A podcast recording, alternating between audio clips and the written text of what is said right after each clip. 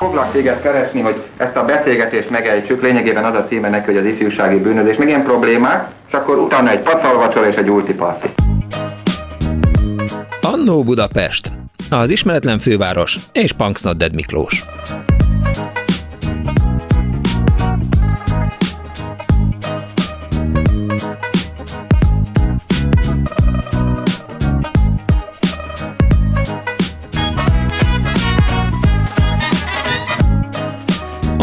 Budapest, így fűtöttünk egykor. Pálinkás Huan verse. Vajon mi fűtötte régen az Annó Budapest hallgatóit? A vágy vagy a szén? Régi tervünk volt, hogy műsort készítsünk a szénkorszakról, végül a műsorbizottságunk újra gondolta az ötletet, és arról készítünk műsort, hogy mivel fűtöttünk annó. Mivel, mivel, mivel hideg volt. Jó, jó, de olajkájhát, villanykájhát, gázfűtést vagy hagyományos kájhát, ne adj Isten kandallót használtak? És egyáltalán, hogy került a háztartásba a fűtőanyag? Jött a szén magától és csúszott, vagy a tűzifásból levorította az udvarra? Esetleg biciklin szállítva kellett cserélni a gázpalackot? Október 3-án rukkoljanak elő emlékekkel, Punksnoded Miklós várja hívásaikat vasárnap délután 2 és 4 között. Szeretnénk, ha olyan szavakkal rukkolnának elő a hallgatóink, mint Sparhead, Sparhead Sport, cserépkája, Sarnodbél és HTO, háztartás tüzelőanyag, gázrezsó, öntött vaskája, parapet, fég, tűztér, és persze a szenes ember. 24 06 95 3. Mi ez a zene a háttérben? Dániel, te szórakozol velem. Ez mi volt, ne haragudjál? Tehát csak hallgatom, hallgatom a műsort, beszélek itt okosakat, és azt hallom, hogy valami zavaró van a háttérben, mondom, kint szól, bent szól.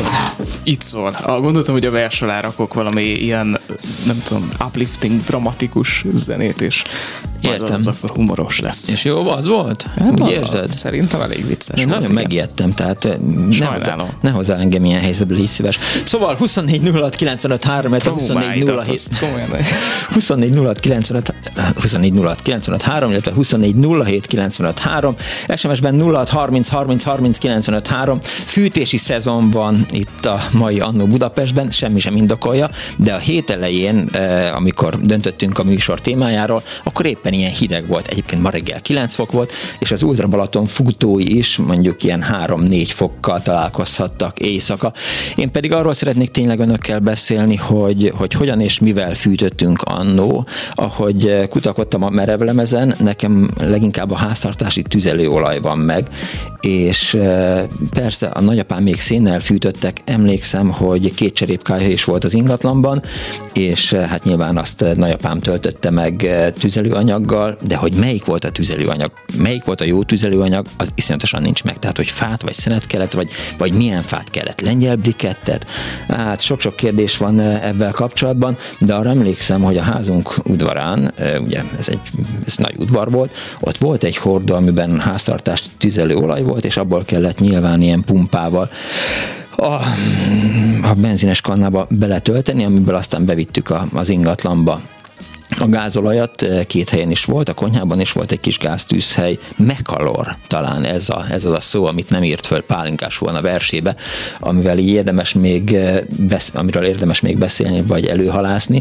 Mekalornak hívták talán azokat a kis olajkájhákat, amivel lehetett eh, fűteni, és arra emlékszem, hogy, hogy azért gyakran előfordult, hogy, hogy megpróbáltam begyújtani, amikor a kis Miklós otthon hagyták a szülei, és aztán bedobtam egy gyufát, de az lehet, hogy nem gyulladt meg, és aztán az egész teliment olajjal, és akkor hazajött apám, akkor nagyon ideges volt, akkor vatát kellett beladni, és aztán úgy kellett belobbantani.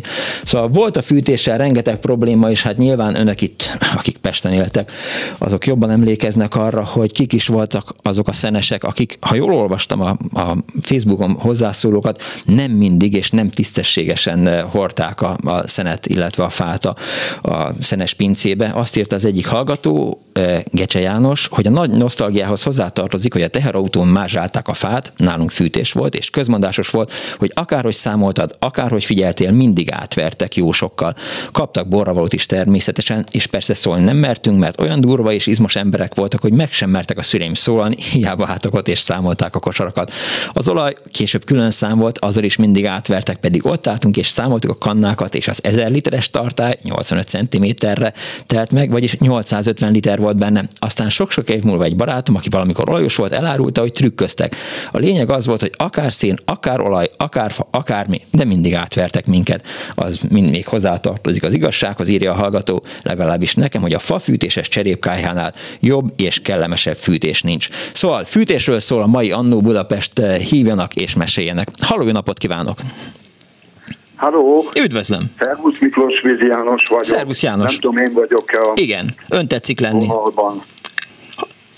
Igen. Halló? Igen. Igen, nem hallom a hangodat, azért elnézést, hogy közben kérdezgetek. No, én az 50-es években gyerekként éltem meg ezeket a szenes mizériákat, ami nálunk nem is volt akkora mizéria, megmondom miért nem.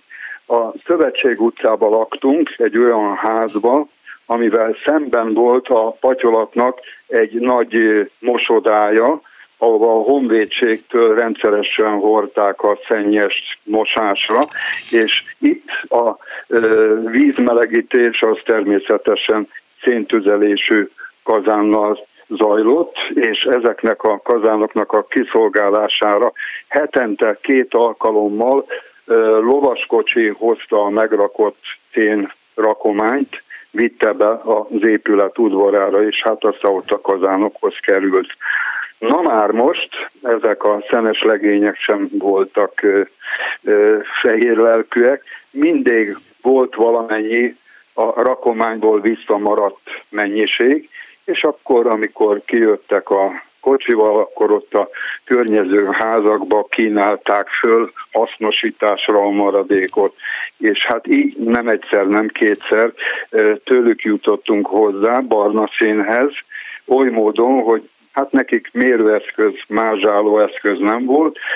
Egy kosarat 40 kilóba kellett elfogadnunk, hogy az annyi, uh-huh. de soha nem tudtuk kontrollálni.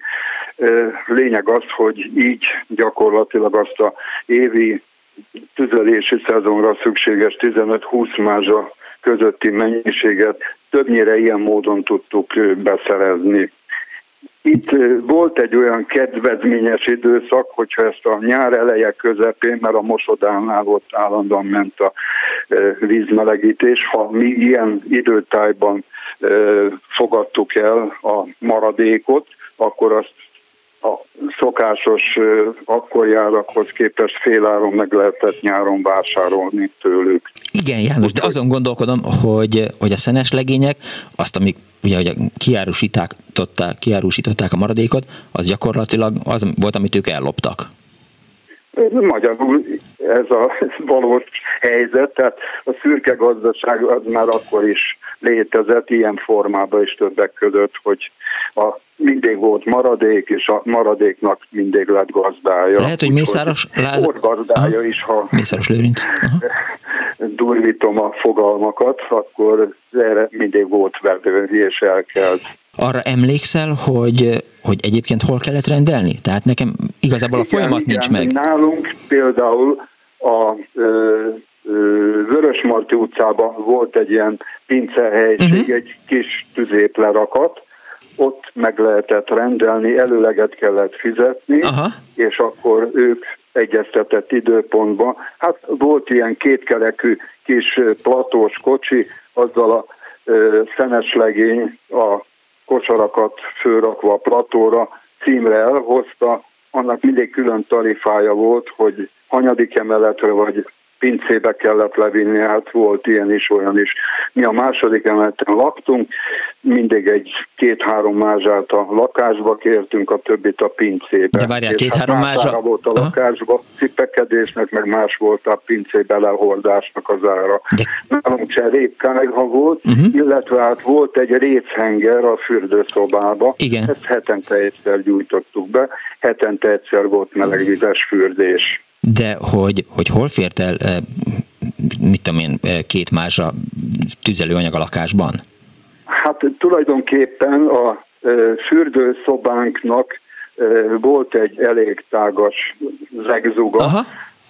Azt a tapám úgy alakította ki, hogy csinált egy ilyen, nem is tudom, karámnak tudnám leginkább mondani, vagy jellemezni, deszkákból tákolt egy ilyen rekesz, és hát abba volt beleborítva a, hát olyan három kosárnyi lehetett körülbelül, amit úgy egy menetbe be lehetett oda rámolni, és akkor ez volt a puffer és, mennyiség. És arra emlékszel, hogy, hogy, hogy mi volt a rítus a, a lakásban?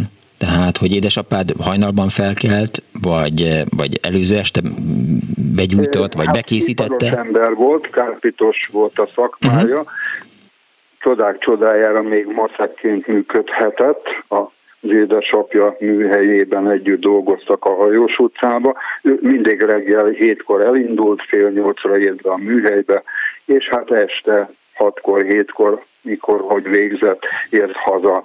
Tehát a, az édesanyám, ketten voltunk testvérek, ő akkor, mint háztartásbeli otthon volt velünk, tehát a fűtés és minden ilyen természetű dolgot a ház körül, a ház körül intézet, és mi csak segítettünk a közelőoldásba, a pincéből föl a lakásba, tehát vagy a salakozásban, amikor kijött a KH-ból a salakanyag, akkor azt mi hordtuk le, és hát ennyiben működtünk közre a fűtés működtetésébe. Hova kellett a salakot lehordani? Lent a földszinten, a lépcső alatt volt egy ilyen nagy tároló, kettő tároló, uh-huh. az egyik a háztartási hulladék, a másik az direkt kifejezetten az ilyen ö, salakféleségeknek a tárolására volt. De érdekes, értem. Úgy, oda hordtuk le. Aha, értem. Köszönöm szépen. egyébként uh-huh. ebből a salakból télen torta, és hát a sikorságmentesítést ebből oldotta meg. Ja, értem. Tehát az utcát azt eh, hó és jég esetén ezzel szórta fel. Aha. Salakanyag. Értem. Köszönöm szépen, hogy hívtál. Én is köszönöm a meghallgatást. Viszont hallásra. 24 06 3, a 24 07 az Annó Budapest telefonszáma, fűtési szezon, önök mivel fűtöttek, hogyan fűtöttek, erről szól a mai műsor. Azt írja a hallgató, Éva, SMS-ben a 0630 30 30 95 3-ra, hogy a pincéből vödörben hoztuk fel a szenet, és ez egy nagyon fontos, tükер alágyújtós. Volt egy ilyen cucc is.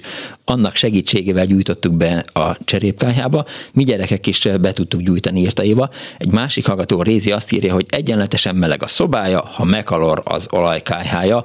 Hangzott a reklám, ez időtájt, ezt Rézi írta, és azt hiszem, hogy volt egy olyan eszköz is, amit mondjuk ebbe az olajkályhába kellett berakni, hogy az ember begyújtson, de hívjanak és erősítsék meg, vagy cáfolják az információimat, vagy emlékeimet, nem győzök tévedni. Halló, jó napot kívánok! Jó napot, kedves Miklós, Kabai Gábor vagyok, és Üdv, Gábor. felolvasnék Wikipédiáról, a Pest szónak az etimológiájáról, és ha megengeded, az saját Budapest című költeményemet. Mindenféleképpen jó vers, igen, tehát vers mindenkinek. Mindegykinek. Mindegykinek. Szóval a Wikipédia azt mondja, hogy a Pest szó eredete a budai oldalon található Gellért hegyel kapcsolatos, a szó ugyanis a szláv nyelveken barlangot, sziklaüreget jelent, uh-huh. régi magyar nyelven pedig a kemencét nevezték Pestnek, ahogy az például a Székelyföld egyes részein még a 20. században is használták. Így lett a hévízes barlangot forró kemencét rejtő mai Gellért hegy Pest hegy, a hegylábánál ősidők óta használt folyami átkelő pedig Pestrév, és innen kapta végül a túlparton létrejött település a nevét.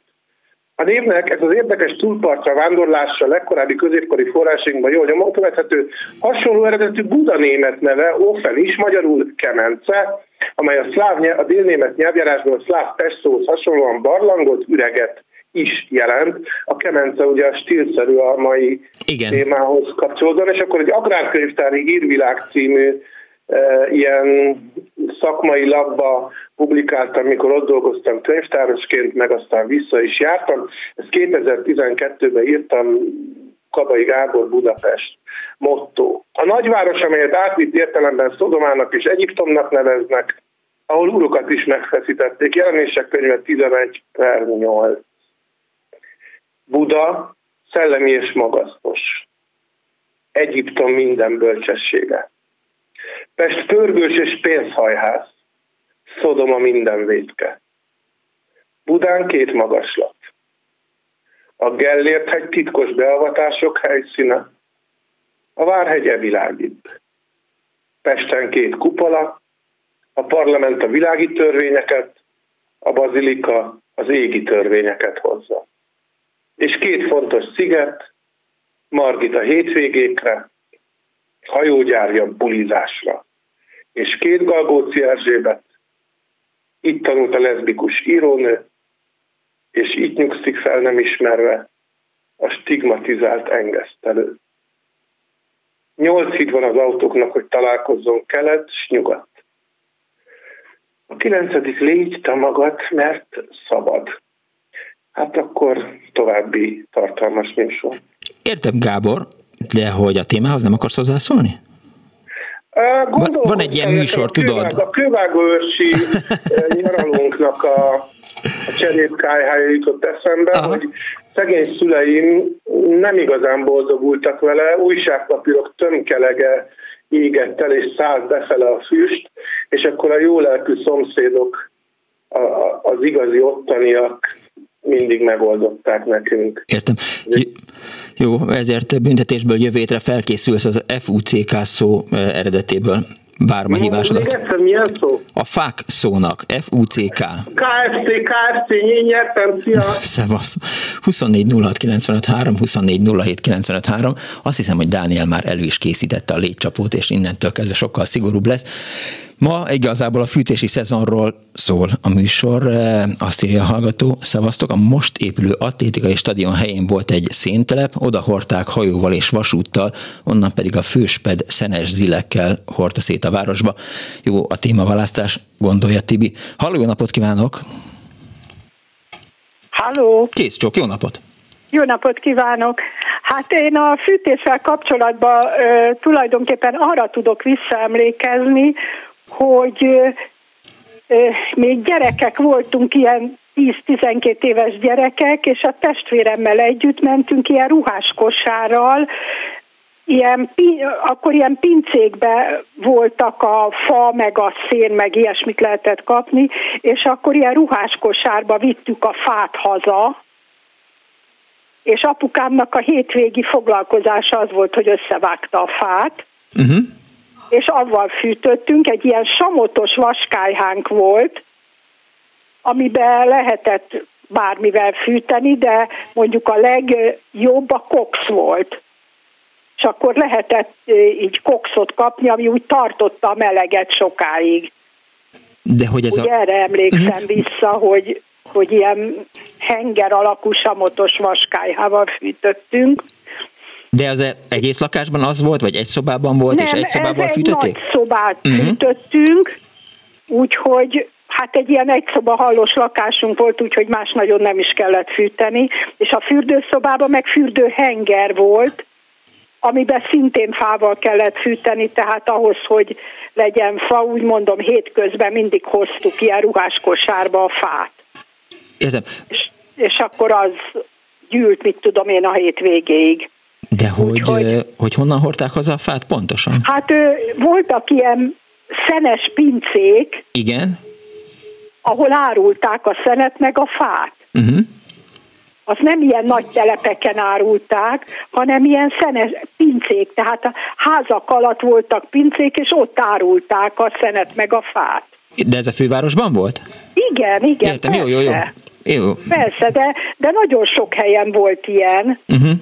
Úgyhogy meg onnan hordták ki így emberek ilyen kétkerekű kocsival is hordtak ki szenet meg fát. Tehát gyakorlatilag az megvalósítható volt, mondjuk játsszuk el, hogy, hogy én itt lakok a Bencur utcában, és mit tudom én, a, a Bajza utcában van egy ilyen pince, és akkor eh, reggel vagy délután, munka előtt vagy munka után egy kosárra oda beugrok, és akkor veszek 25 kg fát vagy 25 kg szenet, és hazahozom Igen, ide a Bencurba. Abszolút, így Aha. van. Azt is lehetett, vagy, vagy az ember oda ment szólni, hogy hozzon el két zsák fát, vagy két mm. zsák szenet, és akkor azok elhozták. Értem. Önöknél ki volt a fűtés? De ugye szállítást fizetni, hát így mentünk egy héten többször, uh-huh. ilyen kosárral, és akkor hoztuk el a, a fát.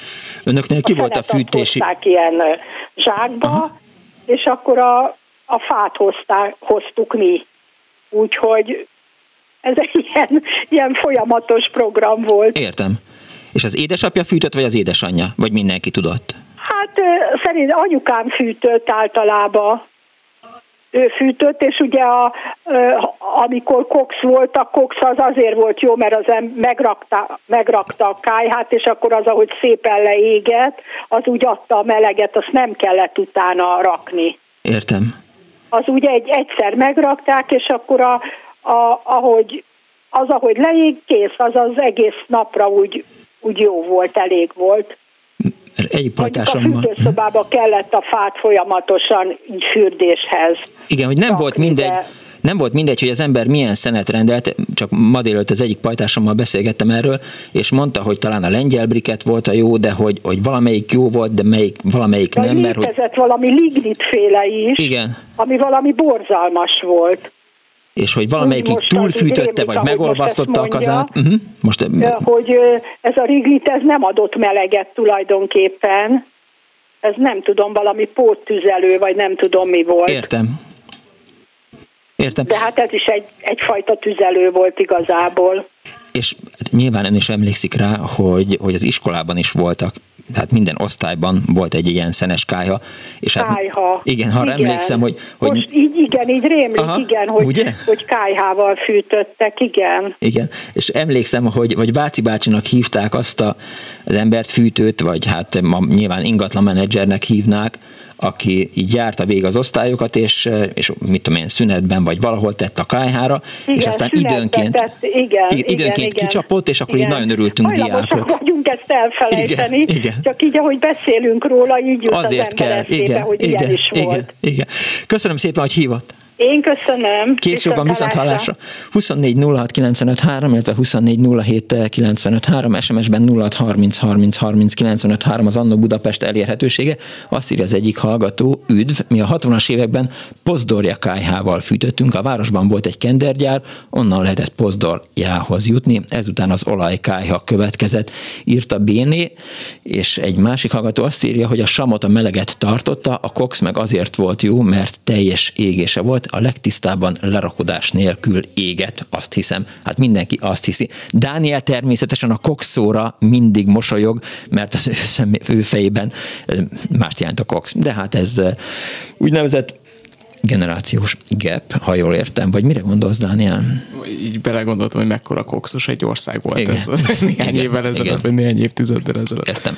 Jó, de ez nem, ez nem vicces. Nem, a egyáltalán nem. Kábítószer az rossz. Éppen ezt akartam mondani.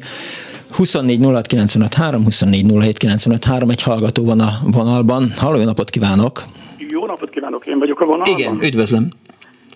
Üdvözletem, én csak egy érdekességet szeretnék mondani, mert ehhez a témához kapcsolódik, és nem tudom, hogy említette valaki, de például gyerekkoromban, amikor a édesanyám be akar gyújtani a spárherba, vagy a kájhába, és az első begyújtásnál adott egy szemes, szemes lapátot a kezembe, és azt mondta, hogy szaladj át a szomszédnénihez, kérjél egy kis parazsat. Uh-huh.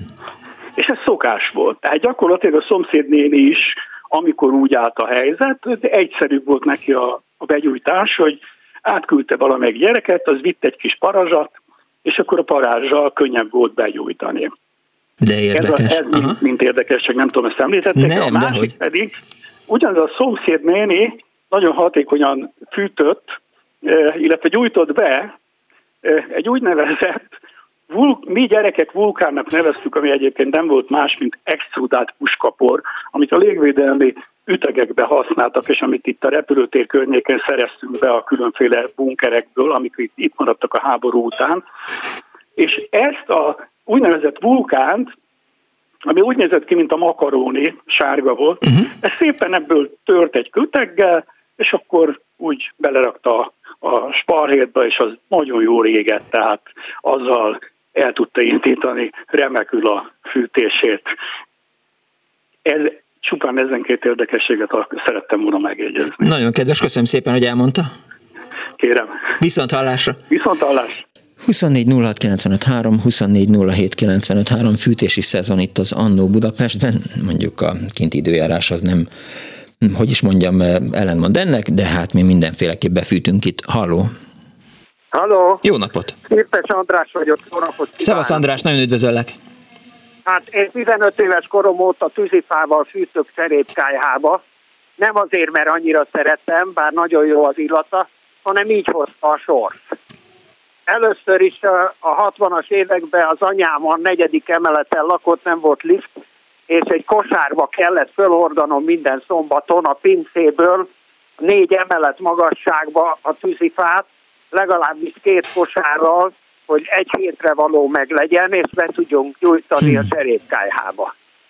Aztán utána, amikor meg itt vidéken lakom már 25 éve, itt négy serépkájhám van, és itt is uh, tűzifával fűtök, mert arra nem volt pénzem, hogy én egy ilyen cirkó fűtésrendszert beköttessek, Viszont annyira fölment a tűzifa ára, hogy most már azon gondolkodok, hogy valami uh, eurokonform, zöld, öko-bio fűtést fogok kitalálni, a napfűtést össze fogom gyűjteni nagyító lencékkel, és beirányítom a házba. Ez egy jó ötlet, ja, igen. Amúgy egyébként a 60-as években a pincébe volt a tűzifa lerakva, mert a szenes legények hordták ki a tűzifát is, meg a szenet is, az úgynevezett német brikettet, az volt a legjobb ö, szén, ilyen ovális alakú volt, körülbelül 10-12 centi hosszú, uh-huh. és ö, olyan volt, mint egy tojásgránát, nagyszerűen lehetett vele fűteni, de azzal a mi cserépkájánkban nem lehetett befűteni, viszont amikor mérték a mázsálón a teherautónál, akkor figyelni kellett, hogy a lábukat ne tegyék rá a mázsálóra, mert akkor, akkor azt is hozzámérték, és így csaltak a tűzifával. A legjobb módszer az volt, hogy egy üveg kőbányai sört rá kellett tenni a kuka tetejére, Aha. és azt mondani, hogy nyisd ki a kukát, ott van neked valami ajándék. És akkor meg lehetett velük egyezni, hogy nem állnak rá a mázsálóra, hogy a saját súlyukat is beszámítsák. Tehát, hogy akkor kevesebbet fognak ellopni. Igen, hát hirtelen ez jutott eszembe, meg a szenes lapát, néha mondják, hogy szenes lapát tenyere van. Igen. Hát a szenes lapát az egy olyan nagy lapát volt, hogy azt, ha benyomtad a szén alá és megemelted, akkor legalább 15-20 kilónyi szenet tudtál egy lapáttal megemelni. Elképesztő erő kellett hozzá, akkoriban a fiatal értelmiségiek közül azok, akik jó erőben voltak, azok kiártak nagyon jó pénzért a különböző pályaudvarra, uh-huh. rokra, és ki, a, a szenet kirámolni a vagonokból éjszaka. Mert hogy ezeket, a, nagyon, uh-huh. mert a szenet nyilván valahonnan hozták. Igen. Aha. Hogy? Mert a szenet nyilván hozták valahonnan, adott esetben Lengyelországból, vagy valamelyik bányából. Hát, vagy vidékről, Magyarországon vidékről, és a az egy nagyon jó pénzkereset volt, de hát én csak egyszer mentem ki, de hát összeestem az első 20 perc után, mert hát én nem vagyok fizikailag olyan erős, úgyhogy nekem az volt a dolgom, hogy kisöprögettem a vagonokból a maradék szénmorzsalékot, de hát uh, utána mondták, hogy holnap már nem kell jönnöm, mert nem vagyok alkalmas erre a igen, igen, menjen inkább filmrendezőnek. András, hogy egy jól begyújtott fűtő uh, cserépkája mennyi ideig tartja a meleget? Hát ha jól van samottal kirakva, uh-huh. és nem öreg, és ha kemény fával fűtett, tehát vagy tölgyel, vagy akáccal, akkor az még másnap is tartja. Hát nekem mondjuk egy olyan vályokházam van, ami 50-70 centis a fala, tehát ez nagyon jól tartja. Idén még csak három alkalommal kellett befűtenem, Aha. mert hogy éjszaka már lehűl a levegő, de uh-huh. két-három napig nem kellett fűtenem utána. És tehát amikor gondolom interneten rendelsz fát, hogy... Nem, nem interneten, hanem itt a környéken nagyon jó faszállítók vannak, csak nagyon kell figyelni rá, egyrészt, hogy ne vizezzék a fát, tehát száraz fát vegyél, másrészt, hogy az a tíz mázsa az meg legyen a tíz mázsa, ne csak nyolc mázsa legyen, harmadrészt ne legyen belekeverve puha fa, tehát csak kemény fát szabad venni, mert az tartja igazán sokáig a hőt. De hát ez valami olyan, várjál, hogy? hát ez valami olyan tudást feltételez, ami az emberek nagy részének szerintem nincs meg, vagy legalábbis nekem biztos, hogy nincs meg, tehát én nem venném észre, hogy vizes a fa, hogy, hogy ilyen fa kemény vagy, vagy, vagy puha, tehát engem nyilván meg tudnának szívatni. Ebből hát élnek, az persze. a helyzet, hogy ha megemelsz két fát, Igen? ilyen fahasábot, az egyik nehezebb, a másik könnyebb, akkor, és ugyanakkor a mérete, akkor tudod, hogy a könnyebb az a puhafa. Ja, értem.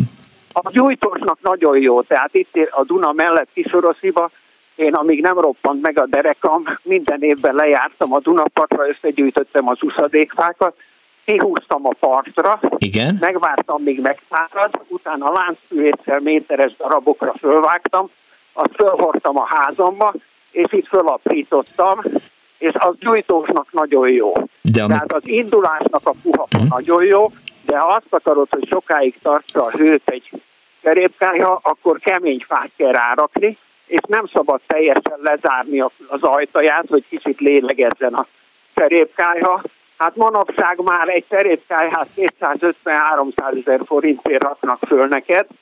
Én, amikor ide kiköltöztem 25 évvel ezelőtt, akkor a különböző budapesti értelmiségiek egy körtelefont csináltak, és mondták, hogy melyik házba menjek, ahol most bontottak le egy szerépkályhát, úgyhogy négy darab szerépkályhát ingyen kaptam, De jó. amit kellett ide hordanom, és a leghíresebb szerépkályha építő, a Sátor nevezetű cigány ember, idejött a bandájával, és két nap alatt megépítették nekem ezeket a cserépkályhákat, úgyhogy a többi maradék cserépkályha darabokat azt meg nekik ajándékoztam. De amikor megérkeznek a, a, a faszállítók, és leborítanak nálad két mázsa, vagy öt mázsa, vagy tíz mázsa fát, akkor te kiszúrod, hogy, hogy ott megszivattak? Hát én nekem azért nincs olyan nagy rutinom, de itt a falubeliek nagyon értenek hozzá. Aha. És azt mondták a legutóbb a múlt héten jött tíz mázsa akár, ami testvérek közt is most már 37 ezer forint.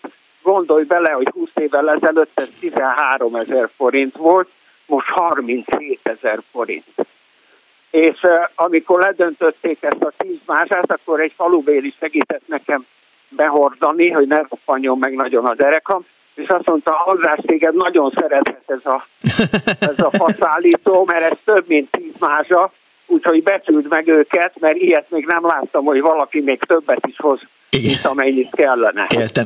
Köszönöm szépen, András, hogy hívtál. Hát hirtelen ennyi jutott eszembe. Köszi. Kellemes fűtést. Igen, gyújtsunk be.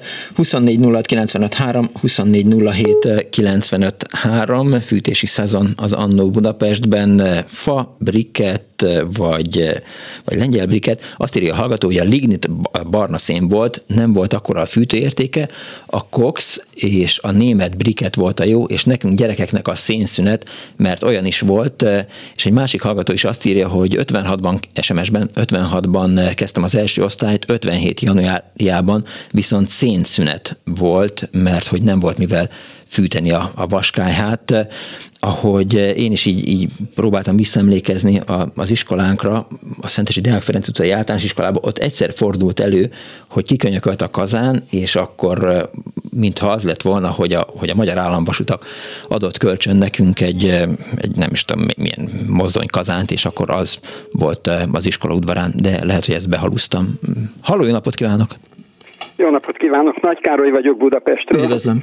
És én az életem első húsz évét egy nyolcadik kerületi körfolyosós bérháznak a második emeleti egyik lakásában töltöttem el, ahol a legegyszerűbb, leghagyományosabb módon, módon fűtöttük a lakást. Uh-huh. Ezt úgy kell elképzelni, hogy a folyos, körfolyosóról belépve a konyhába érkezett az ember, és onnan jobbra és balra nyílt egy-egy szoba.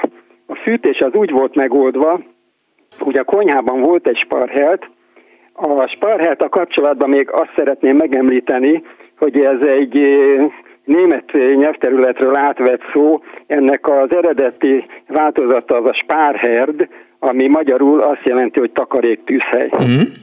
És ez a, igen.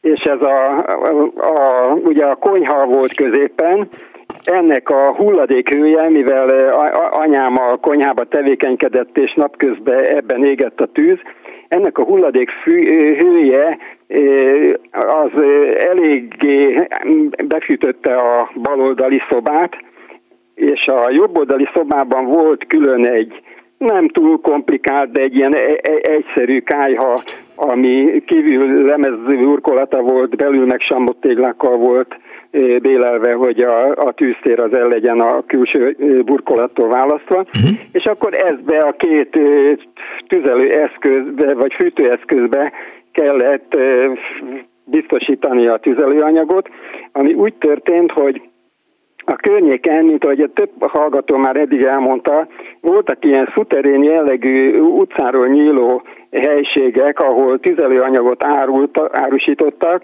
ahol rendelni is lehetett tüzelőanyagot, tehát nem csak úgy, hogy, hogy hozzanak haza egy mázsaszenet, uh-huh. hanem úgy is, hogy, hogy az ember ott rendelte meg a, a télire való mondjuk 20 tüzelőt, szenetfát vegyesen, és akkor ez úgy érkezett meg, hogy egy lovaskocsi batyogott oda a ház elé, akkor ott fölkiabáltak, hogy meg, megjött a szenes, uh-huh. és akkor lehúrták a rendelt tüzelőanyagot a pincébe, azt úgy kell elképzelni, hogy ahogy a háznak az alapterülete, mondjuk ilyen négyzet alakú alapterületet kell elképzelni, ott körbe ment egy, egy ilyen sikátor, ilyen folyosószerű tünemény, de, de egy, egy iszonyat elhanyagolt hely volt, na, nagyon gyér világítással, mit tudom én, 10 méterenként egy-egy plafonlámpa lógott le erről a folyosó jellegű ízéről, és akkor onnan nyílt, nyíltak a egyes lakáshoz tartozó Pincé. tüzelőpincék, mm. és ebben a, lakás, ebben a bérházban 40 lakás volt, tehát úgy kell elképzelni, hogy ez a, ez a pince környezet úgy, úgy nézett ki, hogy 40 egymástól külön elzárt fülke volt egy-egy lakáshoz hozzárendelve, ahova szennesek lehorták a, a tüzelőanyagot. Na most hát ugyanúgy, mint ahogy a többi hallgatók már említették, ez állandóan nagy átveréssel történt a, a, az anyag mennyiségének a meghatározása, mert a, a beérkezett lovaskocsin volt egy mázsa, Hát a mázsát ezt úgy állítja el az ember, ahogy akarja, tehát ugye alapvetően van rajta egy, egy olyan eszköz, amivel be, be lehet állítani Igen. a, a, a mázsát, hogy mikor mutasson nullát. Hát a, egy figyelmetlen pillanatban teker egyet az izén a, a szenes, és akkor már, már nem az igazi értéket mutatja. Tehát ott mindig, mire, mire a kocsi leürült, akkor mindig itt kiderült, hogy két-három mázsa maradék van, amit úgy elkezdtek aztán ott eladogatni. Na most ezek a az emberek, a szenesek lehorták a tüzelőanyagot, és akkor a, a fa, az, bár úgy nevezték, hogy hasított tűzifa, ez az, ezt azért nem úgy kell elképzelni, hogy azt mindjárt be lehetett dobálni a kányhába, mert azért az, az, az éppen, hogy hasítva volt, viszonylag nagy rönkök, tehát ezen a, a pincébe, ezen a meglehetősen gyéren világított helyen kellett utána aztán esetleg zseblámpa mellett baltával tovább aprítani ezt a fát, hogy olyan méretű legyen, hogy a kányhába be lehessen rakni. Uh-huh.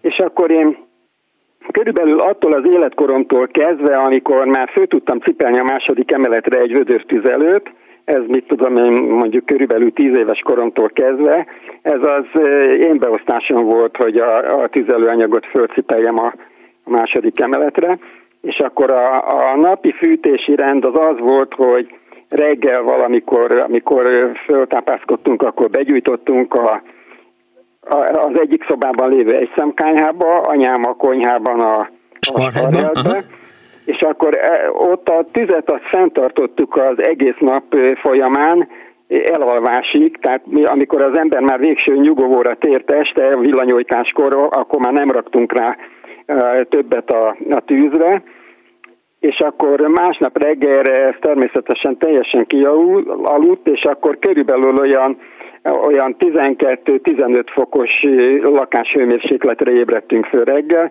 és akkor kezdődött a buli előről.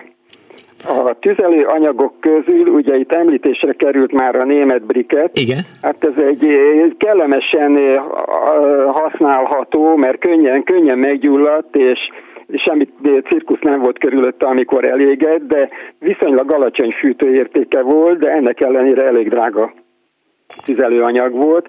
A kokszal azzal, azzal nagyon-nagyon lehetett fűteni, de azzal meg arra kellett vigyázni, hogy ez ilyen egyszerűbb tüzelőeszközökben, mint ami nálunk is volt, ezzel haza lehetett vágni a tűzhelyet, mert az már olyan magas volt az égési hője, hogy, hogy, hogy az egész szerkezet és akkor volt még egy másik borzalmas tüzelőanyag, amit háztartási szénnek neveztek. Igen.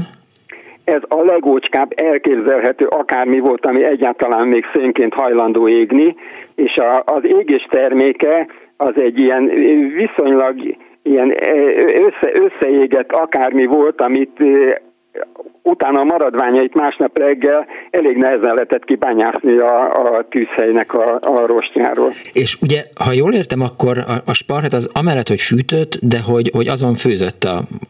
Igen, azon főzött a, a mama, mert az, annak körülbelül akkor a fűtő felülete volt, hogy akár három-négy lábos is. Igen, egy asztal, igen. Volt rajta sütő is, uh-huh. és volt kívülről volt rajta egy ilyen elfordítható kallantyú, amivel a égésterméket lefelé lehetett elküldeni, és alul megkerülte a, a sütőt, hmm. és utána visszafordulva emelkedett föl a, a füstervezető cső fölé. És akkor, amikor nem használta a sütőt, akkor ez a kallantyú meg úgy volt állítva, hogy az égéstermék az közvetlenül a füstcsövön megy ki, és volt még egy érdekessége ennek a sparhertnek, hogy a bal oldalán volt egy olyan tartály, amiben körülbelül 10 liter víz fért el, uh-huh. ennek külön-külön fölemelhető fedele volt, ezek ilyen öntött, tehát a, a platnia a tűzhelynek öntött vas volt, és ennek egy külön, külön nyitható kis öntött vaslap volt, ami ezt a részt lezárta, és akkor az, ha meg volt töltve vízzel, akkor a a, a füstnek a hőhulladéka melegítette ezt, tehát a füst ott arra volt elvezetve, és akkor gyakorlatilag ebben a kb. 10 literes tartályban ebben mindig volt forró víz, amit merőkanállal lehetett kiszedegetni belőle. És ha jól értem ezt a gondolatmenetet, akkor ugye a konyhában télen-nyáron mennie kellett a sparhetnek, hiszen nem volt gáztűzhely, hanem, hanem ezen főzött az illetékes. Igen, igen, tehát ez gyakorlatilag azt jelentette, hogy amikor nyáron 35 uh-huh. fok meleg volt, akkor a mama még a begyújtott tűzhely mellett sütötte a palacsinkát. Az kemény, értem. És, hát ez, ez volt az egyik érdekesség, a másik meg ugye eddig szó nem esett arról, hogy hogy fürdőszoba, meg használati melegvíz, meg ilyesmi. Hát azért mi ennyire nem voltunk ám elkényeztetve, úgyhogy mosakodás lavorban este. Persze, hogy ne, igen. És, és akkor Hetente a, egyszer. A, a, az egész testes vízzel érintkezés az meg úgy történt, hogy, hogy apukámmal eljártunk hétvégén a Rudas gőzfürdőbe, és akkor ott lehetett zuhanyozni meg ugye a nagy, medencébe, egy kicsit lubickolni a meleg vízbe. Igen, nálunk hát is. ilyen volt értem. a, a, az élet egy egyszerű 8. kerületi bérházak Igen. a második emeletén, és hogy évszám is elhangozzék, én a 1943-ban születtem, és 1964-ig laktunk, tehát mint az előbb említettem, az életem első 20 évében laktunk és éltünk ilyen körülmények között. Köszönöm szépen, uram, hogy hívott. Viszont hallásra! Viszont hallás. 24 06 24 fűtési szezon az Annó Budapestben. Halló, jó napot kívánok! Jó napot kívánok! Kész csók! Eddig még nem esett szó arról, hogy a tüzelőanyagok piacát is a hiány jellemezte, az még a 60-as években is. Ezért aztán a dolgozók, a szakszervezet gyakorlatilag a dolgozók 100%-a szakszervezeti tag is volt, uh-huh. és a szakszervezet osztott ilyen tüzelő utalványokat, amiknek nem csak az volt az előnyük, hogy hivatalos áron lehetett szélhez és fához jutni, hanem az is, hogy egyáltalán lehetett. Úgyhogy a, ahogy az olajfűtés kezdett terjedni, akkortól ha körülbelül a 80-as évek közepén szűnt meg az úgynevezett a tüzelő utalvány, ugye megvettük mi is azoktól, akik már olajkájával fűtöttek, hogy legyen elegendő szél meg fa. A sparhezba, meg a kájhába, ugye szobakonyhában lakván öten, a szobában nem is ért be kájha. Uh-huh. Így aztán én a mai napig is 20 foknál melegebb szobában képtelen vagyok aludni. Aha. Hát, a távfűtésnek nekem a legnagyobb hátránya az volt, hogy a hálószobában is ö, olyan meleg volt, mint a, mit tudom én, a nappaliba, ahol az ember leült tévét nézni, vagy olvasni, vagy bármit tenni. Itt, itt a fővárosban is e, gyakori volt, vagy gyakorlat volt, vagy elterjedt volt az olajkájha? Igen, természetesen, Igen? nagyon. Mi is csak aztán később a gázprogram Aha. keretében lett a gázfűtés elterjedtebb. Mert a gyerekkoromban... Az olajkájha kényelmesebb volt. Ha jól emlékszem, egy időben egy-két évig vagy háromig az úgynevezett szakszervezeti tüzelő utalványokat olajra is be lehetett váltani. Úgyhogy Hát ez a hiánygazdálkodás jellemzője, amikor utalványokra lehet hozzájutni a különböző termékekhez. És akkor az embereknek, a, ahol korábban mondjuk szenet vagy, vagy fát tartottak a pincében, volt egy olajos hordójuk, és akkor fel kellett hozni kannában a... Nem, nem, nem, nem, nem általában egy vagy két 20 literes kannába hozta az ember a olajat, és akkor a két 20 literes kanna mondjuk a mi 30 négyzetméteres lakásunk fűtésére egy hétig elegendő volt. Értem. Értem, mert... Minden benzinkúton volt Igen. gyakorlatilag háztartási tüzelőolaj, aminek az ára szintén központilag meghatározott ár volt tehát nem szabad piaci ár. Úgyhogy a, mikor a 80-as évek elején, közepén 82, tehát kellett lemondani ennek a terméknek a az állami árazásáról, pontosabban a konkrét áttartásáról a második olajválságnak mm. is mhm. nevezett 59-ben kezdődő gazdasági éra folytán. Igen, az egyik hallgató írta a Facebook oldalunkra, hogy, a, hogy az olajkája nagyon korszerű volt, és hogy feketén fillérekért lehetett olajat szerezni. Nyilván, mert hogy, hogy voltak olyan eh, teherautók, szerintem a ZIL, de majd mindjárt megmondják a hallgatók, hogy tévedtem, vagy az IFA, amiben gázolaj eh, kellett, és hát a sofőröktől lehetett venni nyilván olcsón, vagy egy kicsivel olcsóbban, mint amennyiért mondjuk az áfor töltőállomásokon ezt meg lehetett vásárolni. Hogyne természetesen. Egyébként például a szovjet katonai egységektől is lehetett olcsóbban dízelolajat szerezni, ami fűtő az olajkájákban is megfelelő volt. Igen. Volt is ilyen botránya, talán az idősebbek emlékeznek rá már a rendszerváltás környékén. Uh-huh az olajfőkítés néven elhíresült botrány, mert a gépkocsikban használatos dízelolajat színezték, hogy megkülönböztessék a, a kötött áru tüzelőolajtól, és ezt a színező anyagot vonták ki belőle, ez volt az olajfőkítés, amin igen. Hát szépen meggazdagodott néhány magyar új Igen. kapitalista, vagy új feltörekvő család. Azon gondolkodtam, és... hogy most nagyon sok hallgató említette, vagy több hallgató is említette, hogy a, a szenesek mindig átvágták az embereket, hogy, hogy milyen jó lenne, hogyha valaki betelefonálna, hogy hát igen, én szenes legény voltam, aztán most Mészáros Lőrinc a nevem, és gáz készülékek szerelésével foglalkozok, de ez nyilván hülyeskedtem, tehát vissza az egész. Köszönöm szépen, hogy hívott. Persze, egyébként elnézést a, Igen? a szénlehordó vagy tüzelő lehordó szenesek, azok tényleg sokkal jobban kerestek, mint mondjuk egy gyalogos tervezőmérnök, ami hát rámutatott a torz értékrendszerre is. Tiéd az ország magadnak építed, viszont hallásra, kész csókom! Köszönöm. 24 06 95 3, a 24 07 95 3 az Annó Budapest a hírek után folytatódik fűtési szezonban.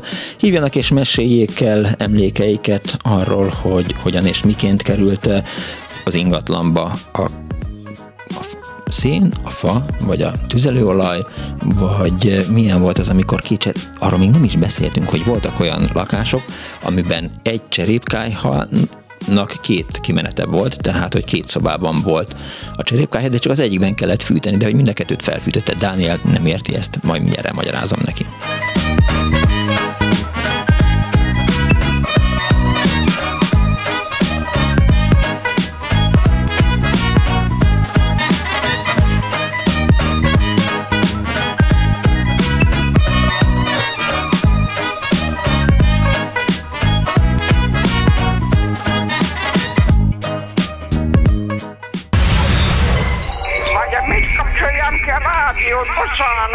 Igen, jaj, igen, igen. Elnézést!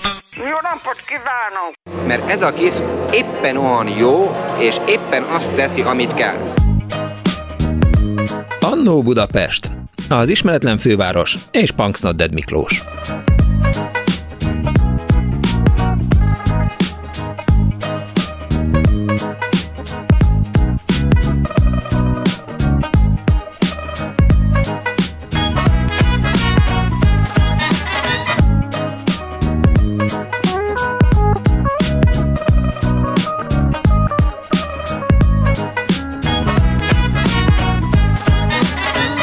Jó napot kívánok a most ébredő kedves hallgatóknak! Ez a Klubrádió benne az Annó Budapest, az önök alázatos narrátorával, Punks Noded Miklóssal, a szerkesztő Árva Brigitta, a gomboknál Kemény Dániel, és természetesen itt van eh, a háttérben Pálinkás Huan és Kardos Józsi, a telefonoknál pedig Erdei Tünde. Köszönöm szépen mindenkinek a segítséget. 24 06 95 3, 24 07 95 3, fűtési szezon az Annó Budapestben, illetve 06 30 30 30 95 3. Az egyik hallgató emlékeztet SMS-ben arra, hogy az égérő fűben is jön a szén csúszik. Igen, és ráadásul ez a jön a szén csúszik, ez szerintem itt a Rottenbiller és a Hutira, majd önök megmondják, hogy Hutira vagy Hutyra, Ferenc utca sarkán lévő épületben forgatták ezt a jelenetet az ígérő fűben. Egy másik hallgató hallgató azt írja, hogy a tüzelő utalványok értéket a dolgozók illetményéből vonták hat havi egyenlő részlettel, és azt írja a hallgató, hogy nyáron napkollektoros melegvíz, kívülről feketére kátrányozott bádokkal a napon felakasztva, a csövön a madzagot meghúzva lehetett zuhanyozni, írta Márta. Nálunk a két szoba közötti falat kibontva építették a cserépkájhát, és természetesen csak az egyik oldalról történt a begyújtás, írja Éva. Köszönöm szépen. Halló, napot kívánok! Szép jó napot! Üdvözlöm! Én egy olyan fűtésről szeretnék beszélni, amit szerintem nem túl sokan tudnak. Nagyon szegények voltunk, ez az 50-es években történt, nem tudom pontosan megmondani, hogy mikor, mert mhm. állandóan költöztünk valahonnan valahová. Úgy hívták, hogy fűrészporos kájha. Tehát a gazdagabbak azok fával fűtöttek, a nagyon szegények azok pedig a fűrészporral, ami a fának a fölfűrészelése után ott lehullott, és akkor ezt árulták. És ez egy olyan kájha volt, hogy a közepére be kellett tenni egy üres vascsövet, uh-huh. és akkor meg kellett tömni a fűrészporral a kájhát, olyan erősen kellett megtömni, hogy amikor az ember kihúzta ezt a csövet, akkor ez megmaradjon az aluk, Egy oszlop. mert ugye uh-huh. kellett szellőzni, és akkor ezt kellett begyújtani. Úgy hívták, hogy fűrészporos kájha. És nem. csak úgy próbálom elképzelni, be kell vannom, hogy, hogy soha nem láttam ilyet, és, és így... Nem csodálom, szerintem nem is túl sokan láttak ilyet. Azért is gondoltam, hogy betelefonálok. Csak segítsen, hogy képzeljük el egy fűrészporos kájhát? Mihez hasonlít leginkább? Cserépkájához nyilván nem. Ez egy, ez egy olyan, hát mit mondjak, egy olyan nagyjából 60 centi átmérőjű tank, tank volt, tehát egy vas, vascső, uh-huh. vagy hogy mondjam. Értem, igen, igen, igen.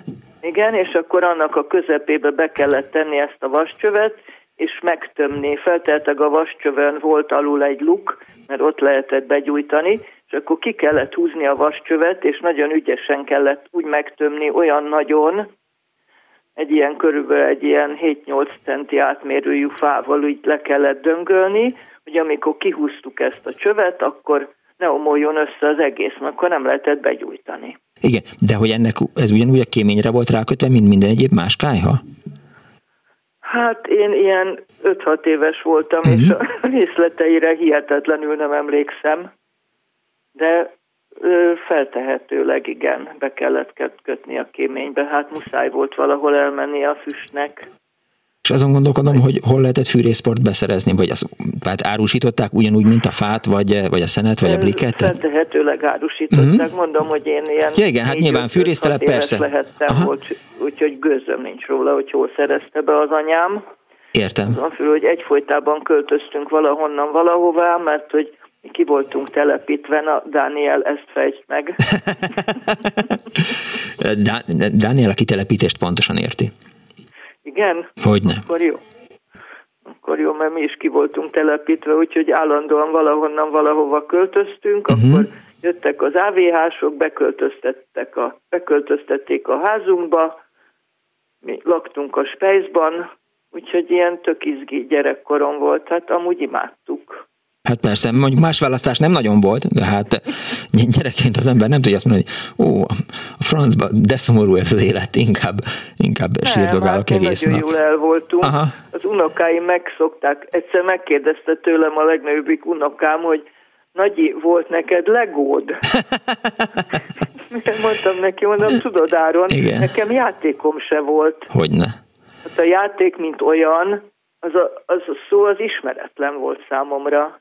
De hát ugye mi mindennel játszottunk. Persze, igen, igen, igen, én is arra emlékszem, hogy, hogy nagyapám mindenféle vacak, nem vacakokból, hanem, hanem, hanem ő maga így, így készített nekem játékokat, meg, meg épített. Persze, Lego egyáltalán nem volt, ugye később volt a Legónak egy ilyen keletnémet változata, talán Pebének hívták, ami ilyen igen. volt. Érdekes lenne egyébként, hát nem tudom, hogy érdekes lenne, hogy egyszer a, a kitelepítésről beszélni, vajon az Annó Budapest hallgatóiban ez hogyan, hogyan, hát, hogyan rezonál? Hm. Erről én, én komoly, komolyan tudnék mesélni, mert hogy borzasztóan izgalmas volt, mert nálunk az egész család ki volt telepítve. Én az anyámmal, az apám a két testvéremmel, a nagybátyám, aztán jött a fekete autó, ott állt a nagyanyám, és várta a fekete autót, ami megjött, úgyhogy...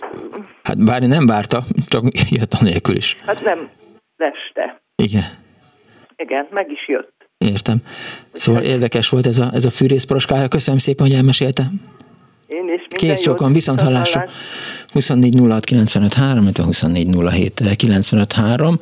Azt írja a hallgató, úgy látszik, hogy, hogy más is emlékszik rá, a fűrészporoskáját felülről kellett begyújtani, és lefelé égetettel és a búbos kebencénél jobb nem is létezett, igen, tanyán valóban az volt, azzal én is találkoztam, és azt nagyon bírtam, de írja a hallgató, hogy asztalos, asztalos ácsműhely és fűrésztelep, tehát hogy onnan lehetett beszerezni fűrészport ez a fűrészporos kájhához. Na, ez biztos, hogy, hogy vannak olyan hallgatók, akik erről nem hallottak. Halló, napot kívánok! Jó napot kívánok! Nekem ez a téma a nagypapám emlékezete mert hogy ő kéményseprő volt, és uh-huh. rakott kájhákat, cserépkájhákat is és ő egy nagyon türelmes, tök cuki ember volt, és Na, mindenfélére megtanított minket, Aha. és mikor ő rakta a kájhát otthon nagymamáméknak, persze amikor máshol akkor nem láttuk, de akkor ott lehettünk vele, és nézhettük, hogy rakosgatja le. Nekem akkor ugye kisgyerekként, mert ilyen kisiskolás óvodás lehettem, mm. olyan volt, mint olyan útvesztőt építene, pedig hát ugye, hogy megvolt, hogy hogy kell távozni a, a levegőnek, a forró levegőnek végig a cserépkájha belsejébe, de az mindig egy ilyen nagy titok volt, mikor így szétbontotta, és utána fölépítette újra a kájhát, mikor már kiégett benne a samot, azt hiszem így hívták. Hát arra én is nagyon kíváncsi lennék, mert arra emlékszem, hogy, hogy ott a Marx-téri lakásunkban, mert a nagyapám még lakásában, ott a nagyszobában, meg a kis szobában is volt eh, cserépkájha, és arra emlékszem, hogy egyszer így lebontották azt, és akkor került a helyére olajkájha, hogy hova vitték, mire, mire nem is pont anyámmal dumálgattam erről, de ő erre nem emlékezett, hogy, hogy hogyan is volt ez, de nekem így megvan az emlék, mert hogy amikor eltűnt a, a cserépkályha, akkor ugye a, a parkettet azt ki kellett egészíteni, tehát helyre kellett állítani a, a lakásban a, a, a padlót, és, és utána jött be ez az olajkályha, de hogy hogy, hogy működtek, és, és mi a titka a cserépkályhának, hát az nekem nagyon nincs meg. Hát ilyen folyosói voltak. Igen? Azt ott magyarázta akkor nekem nagypapám, de persze mondom, kicsi voltam, tehát annyira nem értettem, uh-huh. de hogy arra felé megy ki a, a füst, illetve a forró levegő, és így melegíti át az egész rendszert, ilyen útvesztő lényegében így függőleges Aha. irányba, hogy megy a kémény felé. Aha és ettől lett nagy forró a cserépkájha, és egy csomó ilyen jó emlékem van erről. Nagypapám egyébként is nagyon ügyes ember volt, uh-huh. tehát szobát is festett, ha kellett, ő vidéki mély szegénységből küzdötte föl magát, sok gyerek volt, tehát nagy család voltak, és szobafestéssel is foglalkozott, gyönyörűen hengerelt, például arra nagyon híres volt, mert ugye akkor nem tapéta volt, hanem hengerelés festéskor, és nagyon igen. szépen rakott kájhát.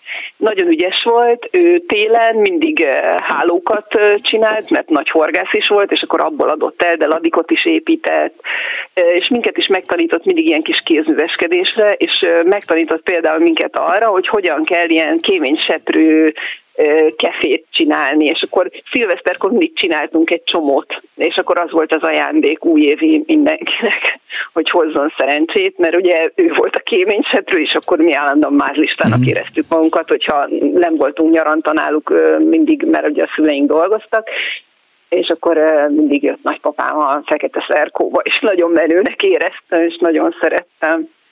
És volt egy nagyon jellegzetes szaga annak a fűtésnek, amit ugye a, a fa és széntüzelés ad. Tudom, a levegő munkacsoportosok most dobnak egy hátast, és elalélnak, és sikítoznak, hogy jaj, ne. De nekem akkor is gyerekkoromból ez egy nosztalgikus illat.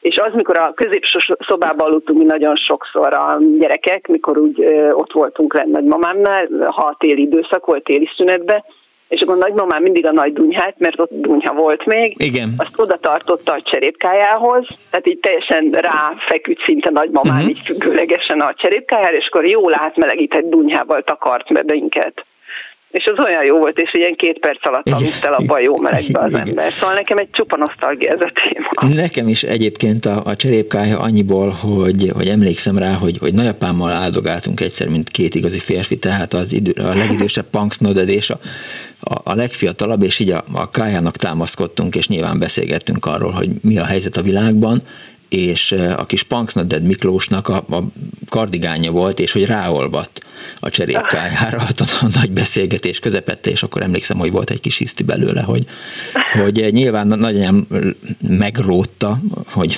szép kifejezést használják, lebaszta nagyapámat, hogy, és hogy miért kellett a gyereket oda támasztani a, a cserépkájához, de hogy emlékszem, egy ilyen zöld kardigán volt, és aztán egy ideig ott volt a cserépkáján ennek a nyoma.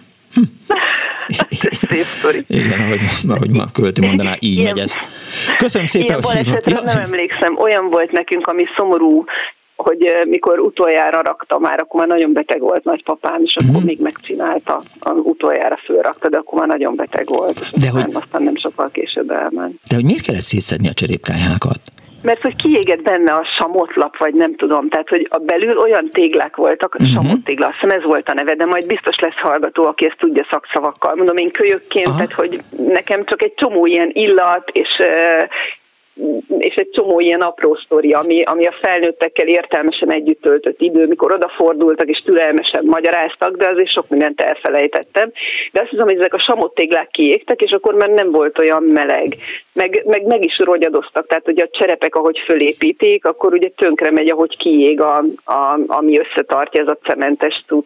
Hát, és, és ezért néha újra kellett rakni. Igen. Meg hát ez egy vályokház volt, amiben raktak, tehát a ház is biztos mozdult, nem tudom ezeket pontosan pontosan már, csak az a, az a melegség van benne, annak a hangulata, amikor hozza be nagyapám a szenet, meg a fát is sokszor, vagy nyáron, mikor hozták a fát, és nagyapám sose kényeztetett minket elvtelenül.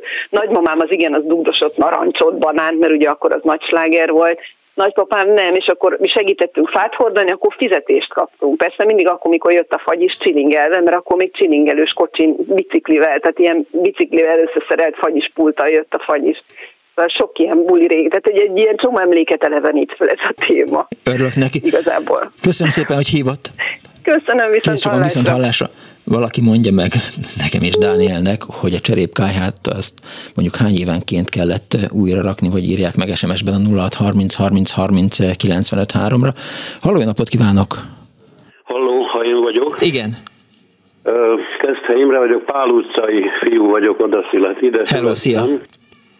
Szia, és ebben a régi bérházban, ez a 19. század vége felé épült, természetesen cserépkályhák uh-huh. voltak, és amilyen még meg is van, bár már nem használjuk. Először ö, szénfűtéssel használtuk, még a nagyapám, bár nagyon öreg volt, hordta a szenet a szenes pincékből. Ilyen, az, ilyen a brikethez ilyen nagy fémkannák voltak. Igen. Két, két, kettőt tudott a két kezében elhozni. Később aztán vegyes tüzelésére állítottuk át, és akkor már csak fával fűtöttünk, fával, amit egy időben magam is hordtam. A naputcában volt egy ilyen lerakat, egy ilyen tükernek hívták uh-huh. a ahonnan aztán zsákszám hordtam. Én a hátamon elbírtam egy zsákot, hmm. úgy hordtam a fát. Később aztán már csak hozattuk a szállítókkal, lehorták a pincébe, a pincékről már meséltek ugyanilyen Igen. a körfolyosós ház körfolyosós pincéje. A mi pincerekeszünk ben még 56-ban szénhalmok voltak, és volt egy éjszaka, lehet, hogy több idejére biztosan emlékszem, amikor lehortunk oda matracokat, uh-huh. és a nagy ágyúzások, lövöldözések közepette ott töltöttük el az éjszakát. Persze, hát a, Öt a, éves igen. gyerek voltam, uh-huh. természetesen nagyon élveztem a dolgot. Odafönt aztán ma is látszik a nyoma, olyan légnyomást kapott a lakásunk, hogy nem éltük volna túl, ha azon az éjszakán fönt maradunk. A az ablak tokostul bedőlt a szobába, a fali óra a szoba egyik végéből a másik végébe repült, és más hasonlók. A külső nyomait még ma se tüntették el, meg lehet tekinteni az utca Vannak még, igen, igen, igen. Nyolcadik keretben. A másik élmény, a, a feleségem is ilyenben lakott, akit akkor még nem ismertem, és őt járt néha a pincében, de az már azt hiszem a 60-as évek vége, vagy a 70-es évek eleje. Uh-huh. Nagyon félt egyedül a pincében, mert akkor vetítették a, a folyton bosztogató becenéven ismert filmet, a, a bosztoni folytogatót, Tony curtis Na és hát az elég félelmetes film volt, és attól retteget, hogy előugrik valamelyik zugból a folytogató. Én most is félek a pincében. Persze én is féltem a pincében. Persze, alap, hogy nem de, de hát a lakásban is éjszaka sötét volt. És még egy érdekesség csupán, a öcsém osztálytársa egy arisztokra származású gyerek volt, még általános iskolában, uh-huh. akit elmondom a nevét, mert ő ezt büszkén, és persze csak poénból hangoztatta, hogy nemes, nemzetes és vitézlő, alsó draskóci, felső draskóci, draskóci, morvai Pál. Hello Pál, igen. Ez a gyerek, hát 11 néhány éves gyerek, uh-huh örömmel jött, és naponta akár befűtött nálunk a cserépkájába, mert otthon az újabb építésű bérházukban már központi fűtés volt, és ő nagyon élvezte ezt a játékot. Imre, igen. Emlékszel rá, hogy, hogy amióta ott laksz ebben az ingatlanban? Hát mind, mindig is. Mindig is? Hogy hányszor lett újra húzva a cserépkája? Egész pontosan nem, de az én életem során talán háromszor biztosan. Aha. Én ugye most már 70 vagyok, uh-huh. és hát az 50-es években, a 60-as években, uh-huh. és talán még egyszer a 70-es években, azóta nem. Annak idején egy Kustra nevű szlovák ajkukájház járt hozzánk, uh-huh. vele a nagymamám az anyanyelvén beszélgetett, mert a nagymamám felvidéki tót származású asszony volt. Értem. Köszönöm szépen, hogy hívtál. Akkor értem tehát, hogy hogy, hogy volt. Az majd kiderül más honnan szerintem, hogy olyankor mit csinálnak, amikor újra rakják a, a cserépkáját. Köszönöm szépen, hogy hívtál. Örülök. Viszont hallásra, szervusz. Szervusz. 24 06 95 3, 24 07 95 3, illetve 06 30 30 30 95 3, azt írja a hallgató, hogy egyrészt tíz évre vállalják, de többet is kibír, másrészt, hogy a cserépkáját akkor kell újra rakni, amikor kiég benne a samot tégla, ami a hőt tartja. Ez attól függ, hogy milyen jól csinálták meg, és, és mennyi hm, hm, hm, és hány tégla van egy cserépályában, minél hosszabban a labirintus. Hú, a kedves hallgató nagyon átfogó tájékoztatással élt cserépkája ügyben, csak az SMS fal az olyan, hogy hogy hát megviccelt, és, eh, és nem tudom, kibogarászni, hogy, hogy melyik a, a mondatnak az eleje. Próbálok is szavakat összerakni, de hát nekem se sikerülhet minden, és nem is sikerül. Egy szakszerűtlen fűtéssel is el lehet érni, hogy újra kelljen rakni, írja a hallgató, normális használata mondjuk 10 év, nem a samot ég ki, hanem az agyag, amivel össze van rakva. Ez egy rövidebb SMS volt, ezt most így össze sikerült eh, fércelnem. Halló, jó napot kívánok! Jó napot kívánok! Hát a fűrészporos kájha ügyben szeretném én is elmondani a gyerekkori emlékeimet.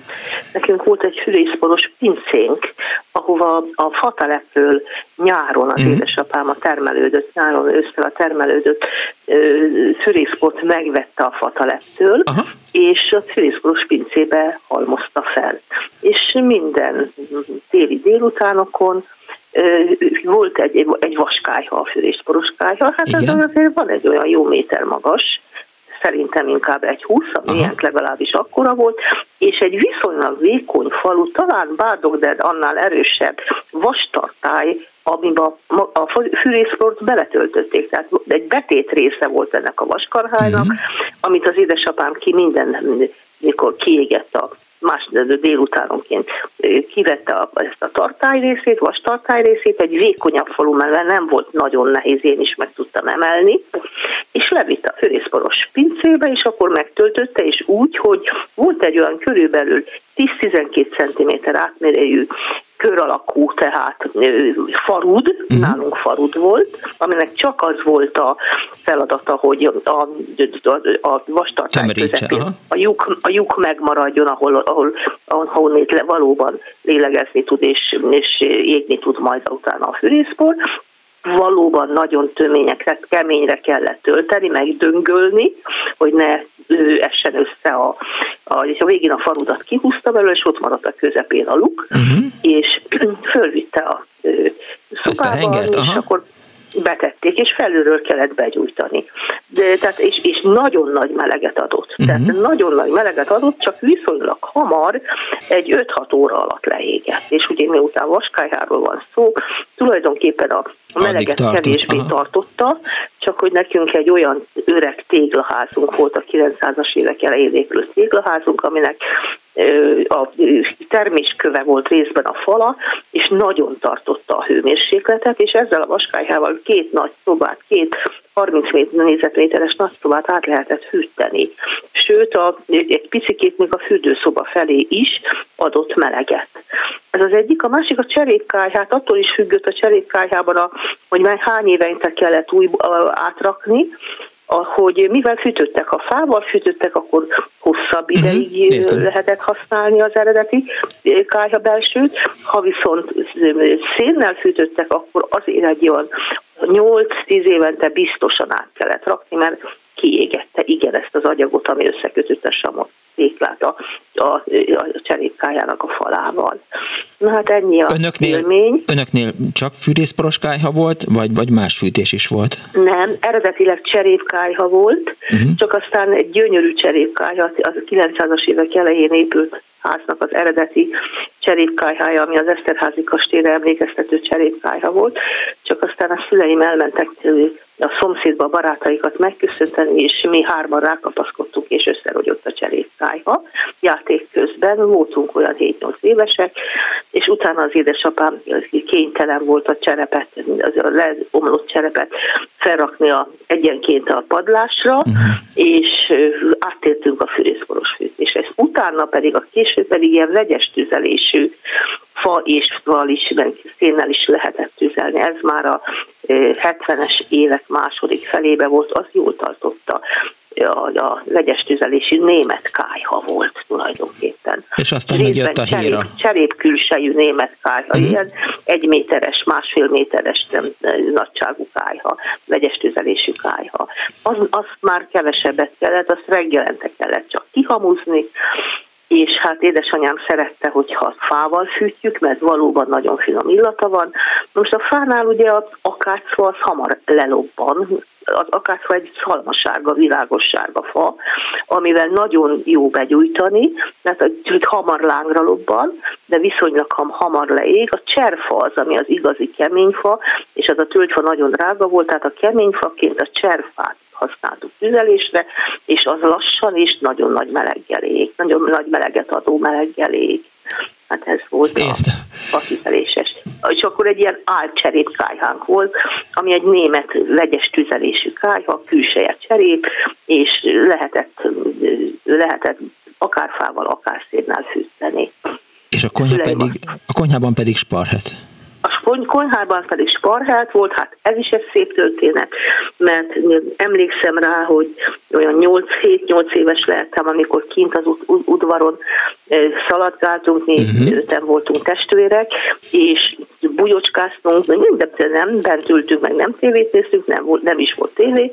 Abban az időben, ez az 50-es évekről beszélünk, elejéről, első feléről, és láttam, hogy az édesanyám a 35 fokban, kinti 35 fokban bent a sparhetnál nál főzött, és hát ez egész arca, válla, égő vörös volt a mhm. nagy melegtől, és ennek ellenére, amikor tíz éves korunkban az édesapám engedélyt kapott arra, a Győri vagongyárban dolgozott kohászként, engedélyt kapott arra, hogy gázrezsót vehetünk meg, gáz gáz palackot, uh-huh. kaptunk rá külön engedélyt, tehát ezt, ezt kiutalással lehetett akkor az első gázpalackot. Az édesanyám attól retteget, hogy a gyerekek kinyitják a gázpalackot, és mi ezt soha nem nyitottuk ki, tudtuk, hogy nem lehet.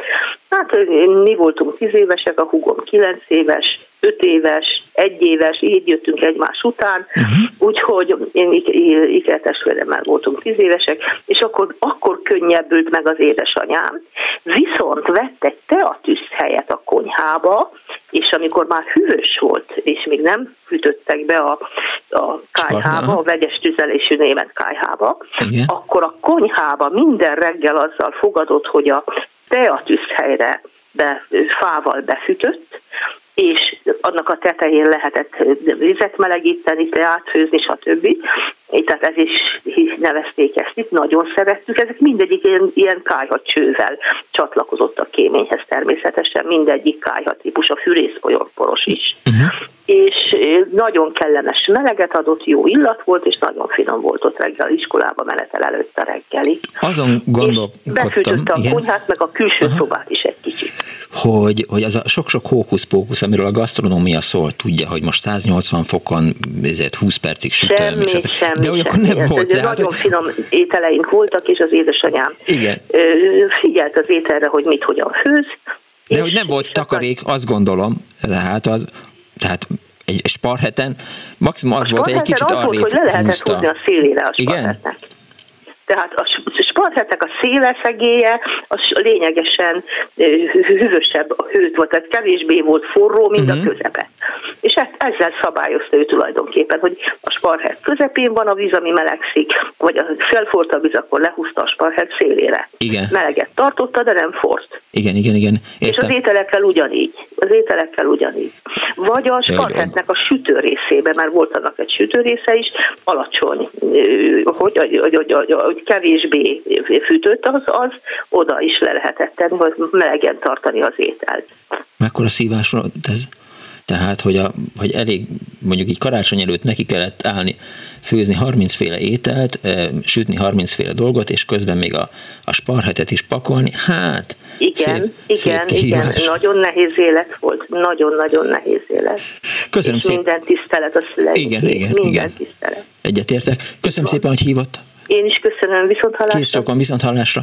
Anyám azt írta, hogy dobkályhának hívják azt, amiről beszéltünk. Halló, napot kívánok! Jó napot kívánok, üdvözlöm, Barát itt vagyok. Kész csok.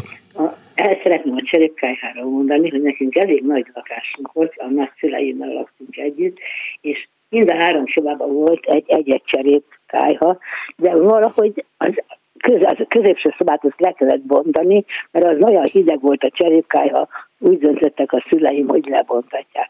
De nekem ez furcsa, hogy ez a újjáépítés a kályára, én egyáltalán nem emlékszem. Arra emlékszem viszont, és nem tudom volt erről szó, hogy volt ez a hérafűtés. Éppen most mondtam az imént a kedves hallgatónak, amikor beszéltünk a cserépkályhákról, és mondta, hogy először ilyen tüzelés, aztán vegyes tüzelés, hogy mondtam, Igen. hogy héra, csak, csak ez nem ment így át, hogy valóban, amikor elkezdték a gázt bevezetni a, a cserépkályhákban. Így volt. És hát azért a cserép, nekünk mindegyik lakásban ilyen héra volt, de a egyik szobában az le lett bontatva, uh-huh. hogy nem, nem, nem fűtöttem, arra nem emlékszem, de a mi, ahol én laktam, abban a szobában, abban mindig ment, mert én eléggé fagyos is vagyok, és azt tudom, hogy annál nincs, amikor oda támadtam. Igen. Igen. Igen. Azt rémesen sajnáltam, amikor le kellett mondani, mert a cirkot bevezettük, de akkor nem volt hova támaszkodni. Különben még ez a fűtéssel jött, a papám jutott eszembe, akinek ő volt, akinek ő hozta föl a fát a pincéből, a hátán, zsákba, jaj, de mi volt, úgy előttem volt, és volt, nem tudom, azt tudják, 56-ban én már eléggé koros vagyok, szóval jó pluszos, és erre emlékszem, 56-ban volt Pesten egy földrengés. Igen. És nekem a szüleim a cserépkájha háta mögé rakták, hogy fel volt sichtolva, hogy mondják a fa, Igen. hogy száradjon. És annyira megijedtem, mert mikor a földrengés volt, ez az egész leborult. Hát az földrengést is megijedtem, de ettől hát a fogalmam nem volt, hogy mi ez a borzasztó zaj, úgyhogy erre is emlékszem, hogy a fűtéssel kapcsolatban. Úgyhogy köszönöm szépen, ennyi volt a fűtés történet. Köszönöm szépen, kész csak a viszont hallásra. Viszont hallásra, köszönöm. A, azt írja a hallgató, hogy kedves Zoltán, az 50-es években karácsonykor nem főztek 30 féle ételt, igaza van a kedves hallgatónak, valóban nem főztek, de biztos, hogy főztek mondjuk jó három vagy négy félet de ha nem, hát nem, tehát elfogadom, majd egyszer csinálunk egy annó gasztronómiát, és akkor megbeszéljük, hogy, hogy mit tettünk 20, 30 vagy 40, hát most már vagy 60 évvel ezelőtt, és azt írja egy hallgató, hogy Örkény Istvánnak az Ember melegségre vágyik című egyperces a mai kája fűtés téma koronája lehetne élvezetes a műsor, írta a hallgató, köszönjük szépen. Halló, jó napot kívánok! Halló, jó napot kívánok, Bella vagyok. Kész csók. Na, most nekem egy rettenet, ami a szenes emberrel kapcsolatos, ez jutott eszembe a témáról. Aha. Mi a Rózsadomból laktunk, és a Margit körút kanyarulatánál indult a Török utca. Igen. A Török utcában volt a méh és a tüzép egymás mellett két pince, uh-huh. és onnan hozták nekünk a szenet. A szenet egy szenes ember hozta, állandóan káromkodott, mert sok lépcsőt kellett más meg Gülbabánál laktunk, és fújtatva megérkezett, piszkos volt, a szénnel volt borítva a ruhája, az arca, alkoholszaga volt, meg cigarettaszaga, uh-huh. és prüszkölve bejött a szobába, mert ott volt egy hatalmas láda, az volt a szenes láda, és káromkodva beleöntötte a szenet. Na most ez engem annyira megviselt, hogy a játékaim közé bújtam az ágyba, és onnan figyeltem és lapítottam, amíg el nem ment a szenes ember. És anyám egyszer azt akarta, hogy ennek legyen vége ennek a rémüldözésnek, uh-huh. és meghívta egy kávéra a szenes embert. Na most ezzel óriási hibát követett el, ugyanis a szenes ember fogta magát és leült az asztalra a szoba közepére. Én teljesen elhűltem, sírtam a dűztől, hogy anyám hogy csinálhatott ilyet. A szenes ember lassan kavargatta a poharába a kávét, közben szemezett anyámmal, cikázott ide-oda szeme rólam, rá és vissza, uh-huh. és én meg alig vártam a játékaim közt lapítva, hogy elmenjen végre a szenes ember és aztán végre nagy nehezen kihörpintette a kávéját, és felállt, és hálálkodott, és elvonult, és akkor ettől kezdve annyira megijedtem, hogy a másik szobába kellett lennem, ha jött a szenes ember, mert ezentúl még egy szobába se tudtam vele lenni. Hát nem véletlenül Na, ijeszgették a gyerekeket azzal, hogy elvisz a szenes hát ember. a szenes ember. Valószínűleg nekem is így kezdődött. Igen. De hogy mekkora trauma. hogy, igen, igen. Igen, azt hiszem, hogy anyám egyik életének egyik nagy baklövése volt, hogy meghívta egy kávéra a szenes ember. De hogy ennyire emlékszik rá? Hát persze, hogy emlékszem. Ja. Igen. Értem, köszönöm Na, szépen, hogy hívott. Én nagyon szívesen viszont Kész csak a viszont hallásra. 24 06 95 3, 24 07 95 3. Halló, napot kívánok! Jó napot kívánok! Gombkötő Péter vagyok. Üdv Péter! 1947-től 63-ig vagy 64-ig laktunk egy olyan házban, uh-huh. ahol már ilyen érdekes kettőség volt a, hogy szakszerűen mondjam, a hőellátásban, Na. mert a lakások fűtése cserépkájá volt, volt megoldva, de a házban már be volt vezetve a gáz, tehát a konyhában már gáztűzhely volt, uh-huh. és a fürdőszobában egy gázvízmelegítő, illetve egy fali gáz készülék. Igen. Na most a, egy kis kiegészítés a korábbi korábban hozzászólókhoz, amikor a legények lehorták a pincébe a fát, mert ugye mi is fával tüzeltünk a cserépkájában, két szobás lakás volt, a nagyobbik szobában volt egy nagyobb méretű, a kisebbikben egy kisméretű cserépkájha, akkor ott persze csak leborították ugye a pincereket elé, mert a 30 lakásos házhoz tartozott 30 ilyen kis pincereket. Igen. És akkor azt a fát bizony ott föl kellett rakni be a rekeszbe. A falra, igen. Hogy, hogy fogni lehessen, el lehessen férni tőle, úgyhogy utána az még egy jó néhány órás munka volt, amiben persze később, amikor már nagyobb gyerekek voltunk, akkor már mi is beszálltunk, segítettünk a szülőknek. Na most ez a fa, amit kihoztak, ez a, ez a háztartási tüzelőfa, ez úgy nagyjából egyforma hosszúságú volt, tehát nem volt gond ezeket fölrakni egészen a, a pince hátsó falától alulról kezdve föl a tetejéig, Igen. aztán akkor még egy sort, meg oldalt még egy sort. Ezek a rekeszek egyébként csak falétszer voltak így elválasztva egymástól. Tehát volt egy csomó munka még azután, hogy a, a legények lehorták a fát. A fát lent a pincében később már mi is aprítottuk baltával, egy nagyobb tuskót kerítettünk, az volt a, a, az alap, arra rátettük a, a többi fát, és akkor arra csaptunk rá a baltával, hogy széthasadjon olyan méretűre, amit már kényelmesen be lehet a kájhajtón helyezni a kájhába.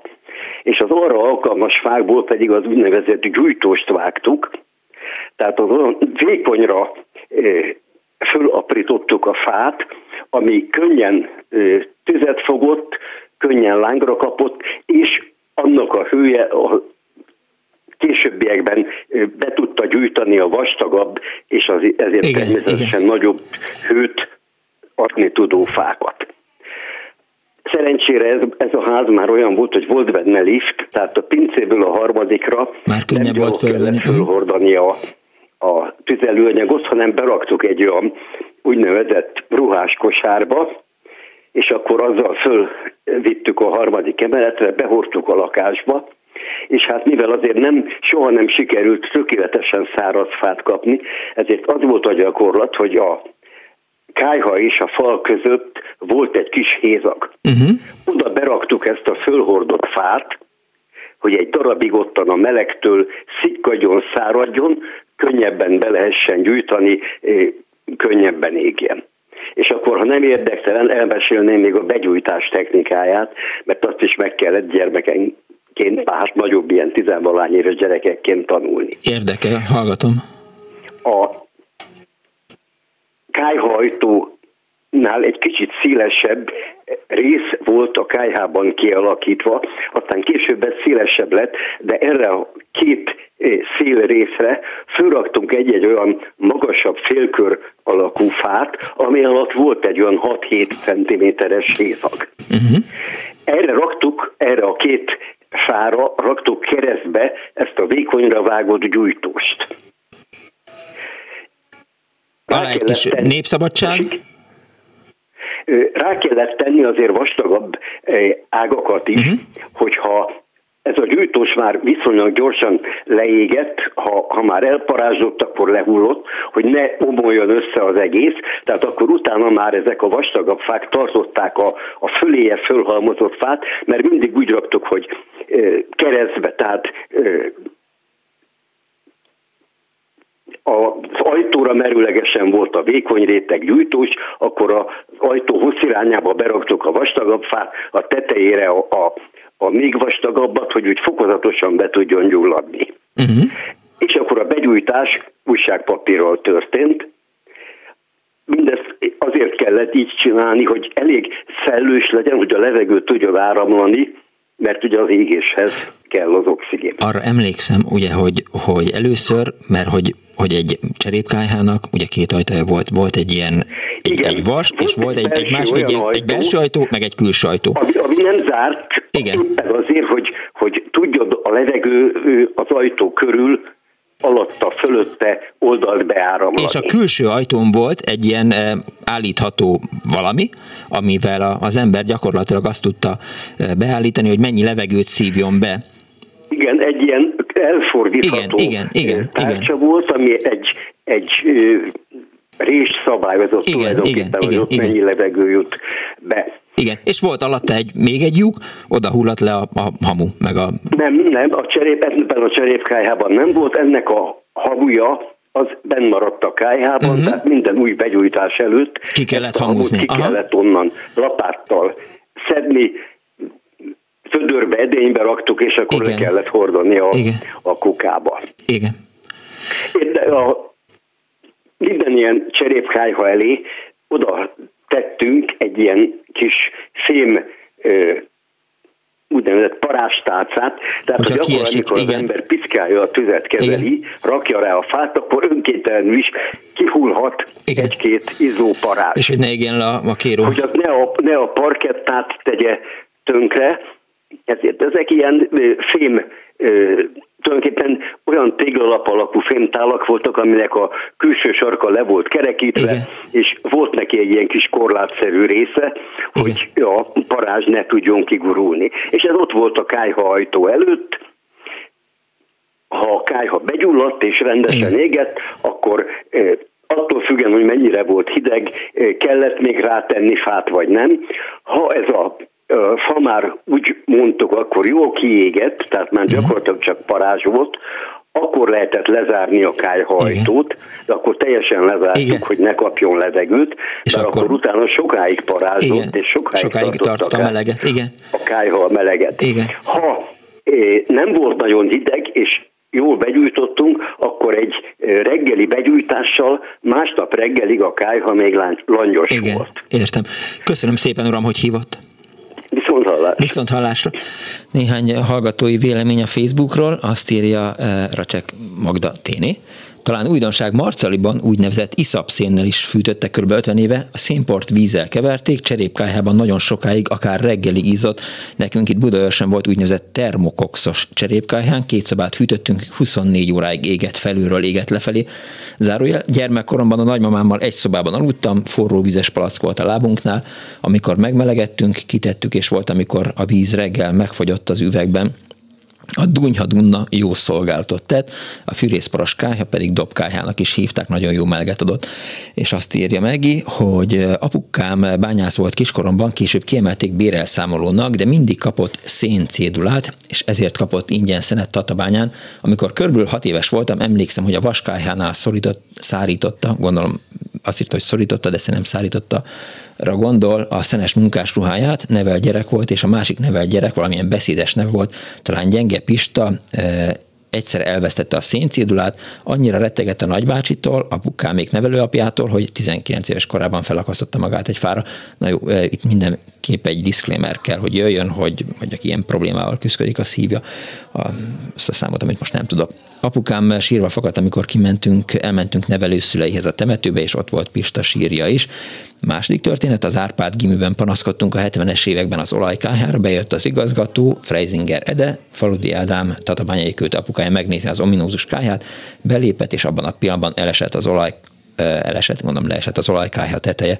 Nagyot nevettünk, az igazgató úr azonnal intézkedett, és ugye a Bárfog Galéria tulajdonosa mesélte, hogy a galériájában lévő első szuterénben lévő terme eredetileg szenes pince volt, és jó szénporosak lettek, mire kitakarították, írta a hallgató. Egy másik pedig Marianna azt írta SMS-ben a 0630 30 30 95 3-ra, hogy héra ma is van. Anyukám egy 70-es években épült budai társasházban él, eredetileg kokszal működött a cserépkája, a mai fűtések hátránya, hogy áramszünetnél nem működnek, és azt írja Robi, hogy a Sparheden főtt húslevesnél nincs finomabb, reggel hatkor feltették, és délig ott gyöngyözött felejthetetlen, írja a Robi. Vegyes tüzelés, füst, gáz, savas kémhatású, ami zárja a falazó habarcsot is, zárójel, lásd összedől az ő kémények, zárójel bezárva, ezért kellett többek között a cserépkályhákat is bizonyos időközönként újra rakni, írta a hallgató. Halló, napot kívánok! Halló! Halló! Jó napot! Jó napot kívánok, Miskolc István vagyok. Üdvözlöm. Elég sok gyerekkori emlékem visszatért ettől a műsortól. Három dolgot szeretnék elmesélni. Az egyik a kiszállításról. Uh-huh. Én egy bányászvárosban töltöttem a fiatal koromat, és a mi cserépkájháinkat például soha nem rakták újra, úgyhogy lehet, hogy ebből legalább 15 évet a életveszélyben töltöttem. Uh-huh a szénszállításnál nálunk a kiszállításkor soha nem kellett téricskélni, mert a szénszállító teherautón úgy voltak kialakítva a rekeszek, hogy két mázsás, öt mázsás, uh-huh. három mázsás rekeszek voltak, abból engedték le, egyszerűen csak a ház előtt a, az út szélére a szenet, ezt így kora reggel meghozták, délután anyukám szerzett valakit, aki volt a pincénbe.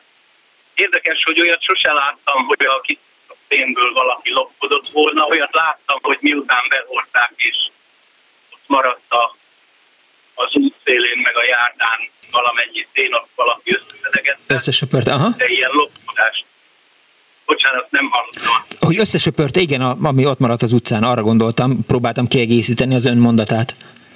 Ja, igen, igen, a maradékot. Igen. A begyújtásról az jutott eszembe, az előző megszólaló nagyon pontosan leírta, hogy ennek hogy kellett történnie, de nem mindig sikerült, és amikor nem sikerült, akkor olyan rettenetes záptojásra emlékeztető szag terjedt el az egész lakásba, de talán az egész utcába, hogy anyukám azt mondta erre, hogy ez a, ez a széngázszag valami ilyen kénes, rettenetes hányinger keltőszak volt, nagyon nehéz volt utána kiszellőztetni. És csak egy érdekességet még a végére hadd mondjak, hogy a, ebben a bányászvárosban uh-huh. nagyon sokszor láttunk olyat, hogy emberek, gondolom, hogy bányászok, két uh, ilyen tenger alap padarabot ácskakocsal összekötve úgy vittek, mint egy aktatáskát. Ennek az volt a, az volt a neve, ez volt a flexi. Ezt ilyen gyújtósnak vitték haza, Aha. és a jók az emlékei, akkor ez a bányában a tárnák biztosítására használt fáknak a darabolásából megmaradó, fel nem használható hulladék volt. Két henger így egymás mellé állítottak, ilyen 30-40 centi magas. Ácskapossal összeütötték, és, és igen, haza, igen. hazavitték. Szép. És az ácskapocs volt a fogányzója, úgyhogy egyik kezébe vitte a nagy melós táskáját a dolgozó, a másikba meg ezt a plastikot. Értem. Köszönöm szépen, hogy elmesélte ezt. Viszont hallásra. Azt írja a hallgató, hogy nálunk lejjebb volt egy kisebb ajtó, és a hamut ott lehetett eh, kivenni, tehát jól mondta ön. Igen, nyilván eh, különböző cserépkályák voltak, én is emlékszem arra, hogy, hogy két ajtósak voltak, vagy legalábbis amire én emlékszem, az, az két ajtós volt, és volt egy ilyen alsó rekesze, és, eh, és azon keresztül is lehetett mm, szellőz, tehát a, a, hogy is mondjam, a húzatot szabályozni és arra emlékszem, hogy amikor már leoltottak minden villanyt az ingatlanban, vagy a lakásban, akkor, akkor így jó volt nézni azt, hogy, hogy a cserépkányhából jön ki egy kis fény. Halló, napot kívánok! Halló, szervusz, kedves Miklós, Anna vagyok. Három percem van, vagy már annyi sem, ugye? Öt. Már annyi sem? Mondom öt, de most már csak négy és fél. Ja, hát akkor még a sokáig, sokáig kérdezgetem. No, nem tudom, nem volt szó a Hubos kemencéről. Egyre kevesebb van. Én 40 év világváros után a párommal akkorival úgy dönt, mostanival is, tehát úgy döntöttünk, hogy veszünk vidéken egy parasztházat, nekem ez nagyon nehezen ment, de én mindig fázós voltam, és ő megígérte nekem, hogy ebben nem lehet. Most 45 centi a falvastagság, a tiszta nagyszobában van a, a kemencenek az a úgy hívják az, tehát maga, maga a kemence, Aha. és a konyhai oldalról lehet fűteni, Igen. fantasztikus kajákat is lehet benne készíteni. Na most amikor a párom először nagy vehemenciával kitanulva ezt a dolgot, és lejöttünk itt aludni, és hát ugye hideg téli nap volt, befűtött, akkor még az egyszárgatja is sok volt. Tehát egyszerűen tél közepén nyitott ablaknál voltunk kénytelenek egy pár órát létezni, mert eh, vagy olyan ügyesen, vagy olyan amatőr módon, de úgy befűtött. Viszont utána két napig stabil meleg volt. Úgyhogy akkor már kezdtem érezni, hogy az ezek a parasztházaknak a létjogosultsága azért az eh, nem véletlen, hogy ilyen sokáig eltartott. Anna, nálatok a, a kemencének van úgynevezett sútja? Uha, az, az a rész. Ha körül tudod írni, akkor meg tudom mondani. Igen. Azt hiszem, amikor kinyitod, mert ez egy nem, ilyen, nem, nem, nem, nem, nem fűtéssel kapcsolatos. Tehát ami a szobában van a kemencének a része, ott Igen. van egy ilyen nagyjából 20-30 vagy 50 cm széles Igen. rész. Igen. Én kisgyerekkoromban nagyon sokat Igen. ott penelgettem, és, igen, igen, igen, oda be lehet vackolni. Igen, igen, igen, igen, igen. Na, azt hívják a kemence sútjának. Ja. a körbe fad, mint a faluháznál, és akkor ezt ilyen, hát ahogy kell autentikusan, ilyen padlószőnyeggel van uh-huh. leterítve. Sajnos azóta egyébként nagyon nem fűtünk, mert marad a hagyományos kazános fűtés stabilan, de bármikor alternatívának, ha akármi történik, akkor azért ez megvan megvan, és szerintem nem is nagyon butaság egy ilyennel számolni mostanában. Hogy voltak olyan ételek, amiket kifejezetten kemencében kellett elkészíteni, tehát berakták a, a nem tudom, a hozzávalókat a cserépedénybe, vagy a tepsibe, vagy a valamibe, és úgy, azt, úgy. azt bedugták, és aztán mit tudom én, három óra, óra múlva, vagy két óra múlva kivették, és akkor azt mondták, hogy jó étvágyat. Igen, hát a párom ambicionálta, hogy majd akkor én itt meg elkezdek főzni, hát 40 évig nem sikerült, de ilyen mutatványokat én azóta sem tudok produkálni, viszont voltunk már olyan társaságban, ahol ezt arra is használták, és fantasztikus, kivette a kenyeret, úgy nézett ki, hogy hát mondom, én ebből nem tudok enni, arra, hogy tiszta hót fekete volt, és akkor elkezdte ütögetni, papolgatni, mindenféle, és akkor az olyan gyönyörű lett, levizette jobbra-balra, szóval fantasztikumokat lehet benne, igen, igen, meg ilyen tál, ilyen hatalmas nagy ilyen mint egy ilyen túlméretezett tepsi, abba bepakolni mindent, azt betolni, hát olyan illata van a házban, hogy le a kalappal, még a szomszédokat is meg kell hívni ilyenkor. Hát az alap, azokat egyébként is meg kell hívni. igen, igen. Nagyon jó volt a műsor, köszönöm, és örülök, hogy még sikerültem bele. Én is köszönöm szépen, szia Anna! Én is, hello, szia! Azt írja a hallgató SMS-ben, hello, szüleim sokat emlegették, hogy a vaskály hánsült krumplinál nincs, jobb nincs. Gyerekkoromban a fürdőszobában a fürdéshez be kellett gyújtani a kájhát, rémes volt. 1964-ben a panel éjjel-nappal forró vízzel Mennyországnak tűnt, és azt gondolja a hallgató, hogy jó a műsor, illetve egy hallgató fölteszi a kérdést, most komolyan cserépkájha, fakó, és aztán persze korrigál, cserépkájharakó iskola van valahol? Hát ezt nem tudom, de lehet, hogy rá kéne menni erre a dologra, hogy már. akkor, amikor nem rádiózunk, akkor építsünk cserépkájhát. Miklós, felírtam egy, egy mondatot, ami tovább, um, egy hogy mondjam. Egy mondat a zsarnokságról, igen, igen tudom, hol zsarnokság van a zsarnokság. tovább táplálja bennem azt, hogy ti valami külön nyelvet beszéltek. A kemence sutyánál penelgettem. Igen a kemence még megvan. Igen, a sutat megmondtam, tehát az a rész, ami a kemence igen, igen. és a, a fal között van. A penelgetés, az meg a penelgetés. Hentergés, meg, meg izé, most magyarázom, hát mi vagyok én? Nyelvészklub. Nyelvészklub. Írjál, ír, írjál a nyelvészeknek, hogy mi az, hogy penelgetés. Ez volt ma a műsor, ez volt az Annó Budapest. Köszönöm szépen megtisztelő figyelmüket. A mai, a mai műsor szerkesztője is eh, Árva Brigitta volt, létrehozásában segítségemre volt mindent értő Kemény Dániel, a Kemences útjánál penelgettem, kifejezést e, még egy kicsit gyakorolja. A telefonokat Erdély Tünde kezelte, és kapkodta nagyon szépen köszönöm a segítséget, és természetesen Pálinkás Huannak és Kardos Józsinak is köszönöm a segítséget. Én Punks Noded Miklós voltam. Legyen kellemes a elkövetkezendő időszak, meg minden, ne vigyázzanak magukra, ne vezessenek részegen, ha kábítószert fogyasztanak, tudják, hol a határ, ilyesmi. Béhallás.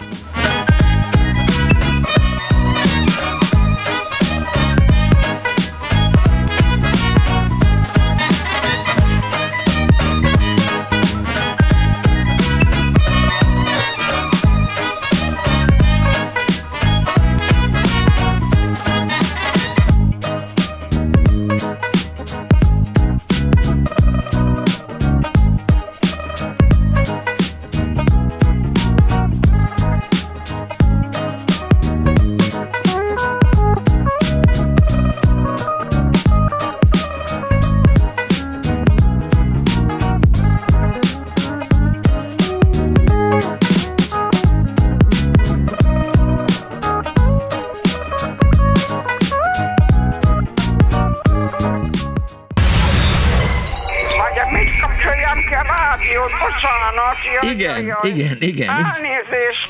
Jó napot kívánok!